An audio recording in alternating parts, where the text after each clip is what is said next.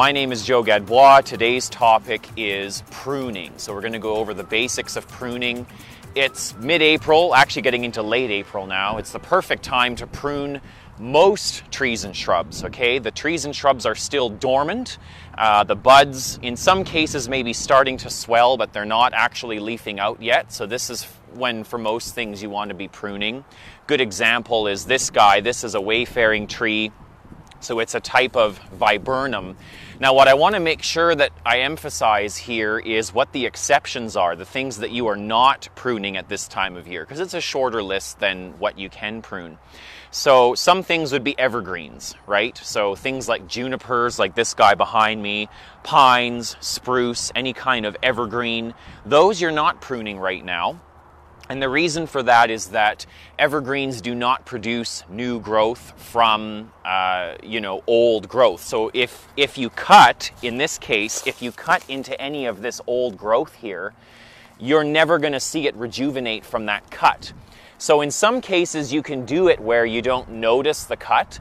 But if I take something like this and cut into this old growth, you're going to have a stump there forever.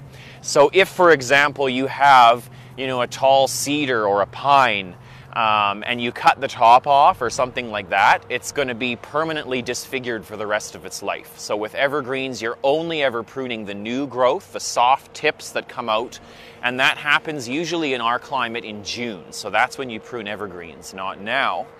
Um, another thing that you would not prune at this time of year is things like uh, maples and birch. Both of those plants are bleeding sap at this time of year. Grapes fall into that category too. So if you prune them now, it's not necessarily going to kill them, but it will create a terrible mess because they will bleed sap everywhere. So with uh, maples, birch, and grapes, you're pruning those guys after they've fully leafed out. So into, you know, later May, June is the best time to prune those. And the only other exception would be uh, spring flowering shrubs. So lilacs, mock orange, that type of thing that only flower in the springtime. If you prune those now, you're pruning off all of the flower buds. Um, so you want to prune those immediately after flowering is finished.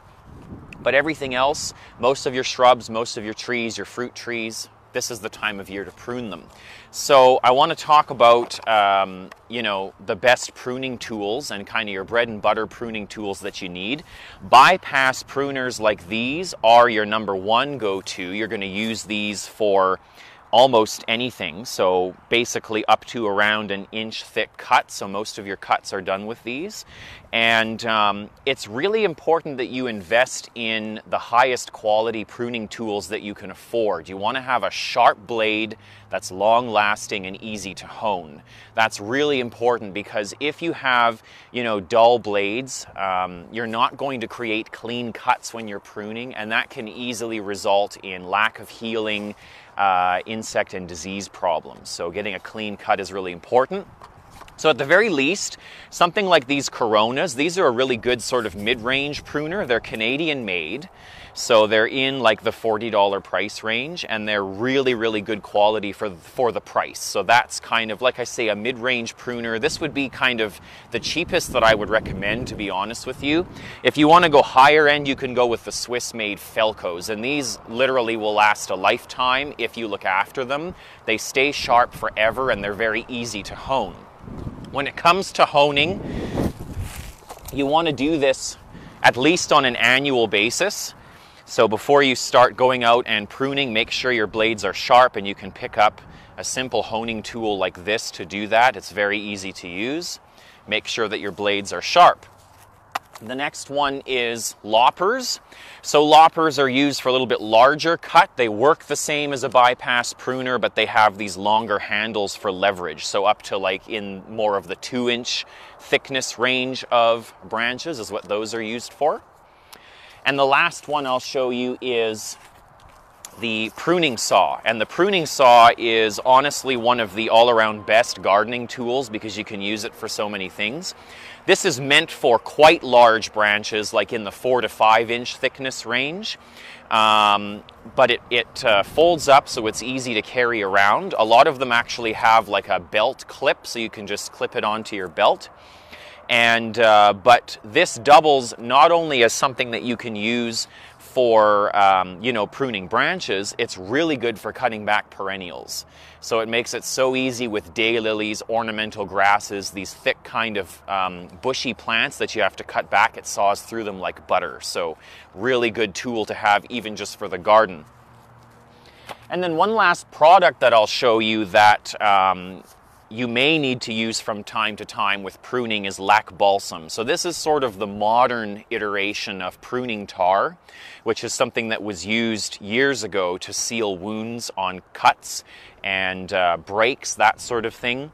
Lac balsam is much better than the old uh, pruning tar because it actually breathes and um, so it is just much better for the tree when you're applying this.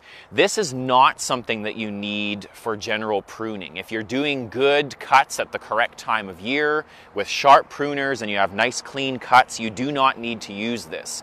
This is more for if let's say a branch falls off in the wind and it leaves a really nasty uh, wound on the tree, you would apply this then. Or if you end up having to prune during the coldest part of the winter or in the fall, you can use this to help seal wounds up as well. Uh, because if you prune at that time of year, there's a risk of winter injury from having those open wounds that don't get time to heal. Okay? So now, as, as far as pruning itself, just to give a basic overview, um, there's two sort of main techniques when it comes to pruning trees and shrubs, which are heading back and thinning out. So at this time of year, both of those tasks, but especially thinning out, are made easier because you can actually see the structure of the plant. When we talk about thinning out, that means you're actually removing entire branches or limbs from the plant. And one of the things that you want to really focus on is removing branches that are crossing and rubbing against each other. So you can see that here where these two branches are rubbing because they're crossing, and this will start to cause wounds over time. So it's not good to have. So in this case, I would actually remove this entire branch that's growing up through multiple other branches. What you're trying to encourage is growth that's moving outward from the center of the shrub. So any branches that are growing in towards the center should be removed, and that's what thinning out is. Um, heading back is when you're literally just sort of um, shortening branches. So you're cutting branches back and heading back is something that will encourage fuller growth in plants. Um, because every time you head a branch back, it's going to cause more shoots to start growing. So it's a really good way to get a nice thick um, you know, well-formed shrub or tree if you're doing heading back every year. Make sure that when you do a heading cut, you are cutting back to an outward facing branch, right? So let me find a good example here. Um, you know, like you could cut this part out and just cut it right back to here where you have an outward facing branch coming, right? Just to give you an example of what that looks like. Um, and again, always cutting back to those outward facing branches because you want to encourage growth outwards away from the center, not towards the center of the plant. Um, another tip is if we come over to this uh, pine over here, So we're not seeing it now. You can kind of just start to see them forming. But pines, their new growth is sort of candles that come out of the top. And every evergreen has kind of a similar thing where you'll, you'll very clearly see that the new growth comes out softer and a different color, usually a lighter color from the rest of the plant. So again, you'll see that in June and that's when evergreens are pruned. Um, but if you're trying to keep a nice, you know, dense plant, and if you're trying to keep it at a certain size, the first thing I'll say is there's a very hard limit to how much you can keep a plant dwarf. So it's really important that you, especially with evergreens, select plants that are the appropriate size for where you're planting them. There's a lot of dwarf varieties available, so if you don't have space, don't plant an evergreen whose mature height will be too large for where you're planting it. But to to keep them as compact as possible and nice and full, just pinching that new growth every season um, will make a huge difference. If this plant hadn't been pinched from the new growth every season, you would have, you know, bare exposed branches in the center. It would not look as pretty as it does. Um, and a tip with pines in particular, when you're pruning those candles, um, if you use actual pruners to cut, you will get burnt um, tips on the new growth. So it's better to actually pinch or snap them off with your hands than to cut them with the pruners. Just kind of a tip there. Um, I guess the only other thing to really mention is there are certain shrubs, um, as a general rule, you want to not take off more than a third of a plant's total branching in one season, okay? Um, if you're doing more than that for most plants, it can cause stress to the plant. Um, but there are some plants that you can get away with taking off more than that. Things like spireas, potentillas, you know, those are plants that grow back very vigorously and you can actually shear them continuously throughout the season to maintain a nice compact bushy habit. So that is, uh, I think that's pretty much all I have for uh, information. Do we have uh, any questions? Yeah, how do you prune ornamental grass? So ornamental grass, um, I don't know if we can get close enough to it, but we have a bunch of them kind of in the background here. And you can see that, you know, that's all last year's growth there. So that growth is dead, it's not coming back. So it all has to be cut back to about an inch above ground level. And you need to do that as soon as possible because grasses are going to start coming up now. And uh, if you leave that old growth there, the new growth will come up through that and the plant will look half dead. And if you try cutting it back once the new growth is coming through there, you're going to have a very sad looking grass because you're going to be um, those types of grasses don't rejuvenate from the cut, right? So you're going to have like this flat-topped grass. So it, it, and it's it's just not going to look good. So get those cut back again to an inch above ground level as soon as possible.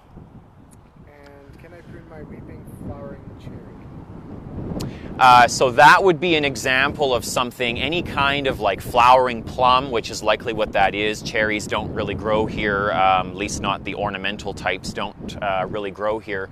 So if it's like a flowering crabapple or a flowering plum, those should be pruned immediately after blooming. If you, if you prune them right now, you're going to lose this year's flowers. So make sure you wait and do it right after flowering. Have quite a few branches in my mock orange that grow straight up. When would I prune this and do I remove those to ground level? So in that case, it sounds like a water sprout type thing with the mock orange. Um, and that is the kind of growth that you can get from stress, from excessive pruning if you've done that in the past. Um, when you have these tall sort of water sprouts that shoot up, usually those don't produce flowers anyway. So my suggestion would be cut those back to ground level right away. Okay, uh, dead area on huge cedars, suggestions. So dead areas on cedars and other evergreens. Um, unfortunately, that's a that's a tough one to deal with. Um, you can sort of shake off the needles and see if anything comes out from there as we start getting into you know May and June. But most likely you're going to end up having to cut that section out. And then over time hopefully the new growth from the surrounding areas will sort of grow in and um, you know cover that up. But it's there's there's no uh, quick fix for that one unfortunately sour cherry tree that's too tall to pick the cherries Okay, so pruning an old sour cherry tree, it's too tall to pick the cherries. Um, that guy, now is the time to prune that for sure. Um, it's a tricky one once they get to be a certain size. You ideally want to train fruit trees um, as they're growing to, you know, keep a nice low head on them. It's very, very difficult to correct a problem like that once the tree is already too tall. But my suggestion to you would be right now go out and, you know, take off up to a third of the growth. Um, and you're probably going to want to do prim- primarily heading cuts and primarily, you know, in the upper stories of the tree.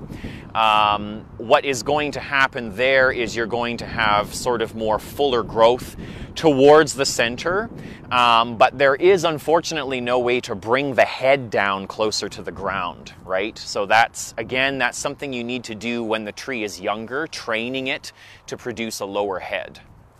Is it, it okay to prune an apple tree at this time? Now is the perfect time to prune apple trees or any other type of fruit tree. And what about lilacs? Lilacs, you need to wait until after the flowers are finished.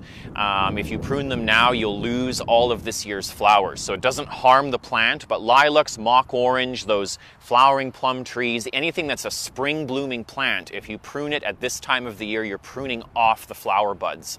So the key is to prune it immediately after flowering, like within a couple weeks, because if you wait too long, you'll prune next year's buds off. Where else can they find either this information or this video? Okay, so if you uh, want to reference this video later on, it will be up on our YouTube channel. Um, also, because this is our podcast, you can get the audio only version through Spotify, so that'll be available as well, you, and you can view it through our Facebook page also. Um, as well, I have another video that's a little bit more in depth on pruning that I filmed last year, which is up on our uh, YouTube channel, which is Greenland Garden, so you can check that out as well. Bought Japanese willow last year and planted it. Branches are quite dense. I'm wondering how to prune. Just shear or remove branches. Still one third rule. With willows, now with a Japanese willow, those are a little bit less vigorous typically than most willows are. Generally for willows, I'd say hack and slash because they're such vigorous growers. With a Japanese willow like the Hakuro Nishiki, those kind of variegated guys, you probably want to be a little bit more careful. Um, the one third rule still applies. And I would go through and if it's just really super densely branched, do some thinning. So like I was saying, like I was showing you with this guy before, go through and remove any branches that are going towards the center of the plant and anything that's crossing or rubbing together. Uh, are you guys open and is there online ordering, curbside? So, for people who are wondering about whether or not we're open, whether or not we have curbside pickup, that kind of thing, so uh, garden centers are considered essential businesses in Alberta. So, we are open to the public. Uh, we're still recommending curbside pickup or local delivery as your first choices for shopping with us. Um, we do have a lot of protocol in place in store to protect both our staff and our customers. So we're limiting the number of people that can enter. There's a full list of all of that protocol available on our website. Um, but again, if you do uh, want to come in to shop with us, you do have that option to do so in person. As far as uh, curbside pickup and delivery goes. Uh, there's a couple options for that. Our new online store is live. It does have a limited selection of products on there, but you can check it out. It's greenlandgarden.store, so you can place your orders directly from there for curbside pickup or local delivery. You can also check out the curbside pickup section of our website at greenlandgarden.com, and we have a number of products listed there with pictures and prices. And to place orders of that product, you actually need to email us at gardening at greenlandgarden.com or phone the store at 780 467 7557. And you know, if you don't see what you're looking for listed there, we have tons and tons of products that are not listed on the website. Um, and of course, you know, our perennials, our bedding plants, our trees and shrubs, those are still sort of just coming in or yet to come. So feel free to give us a call for information on availability for that stuff.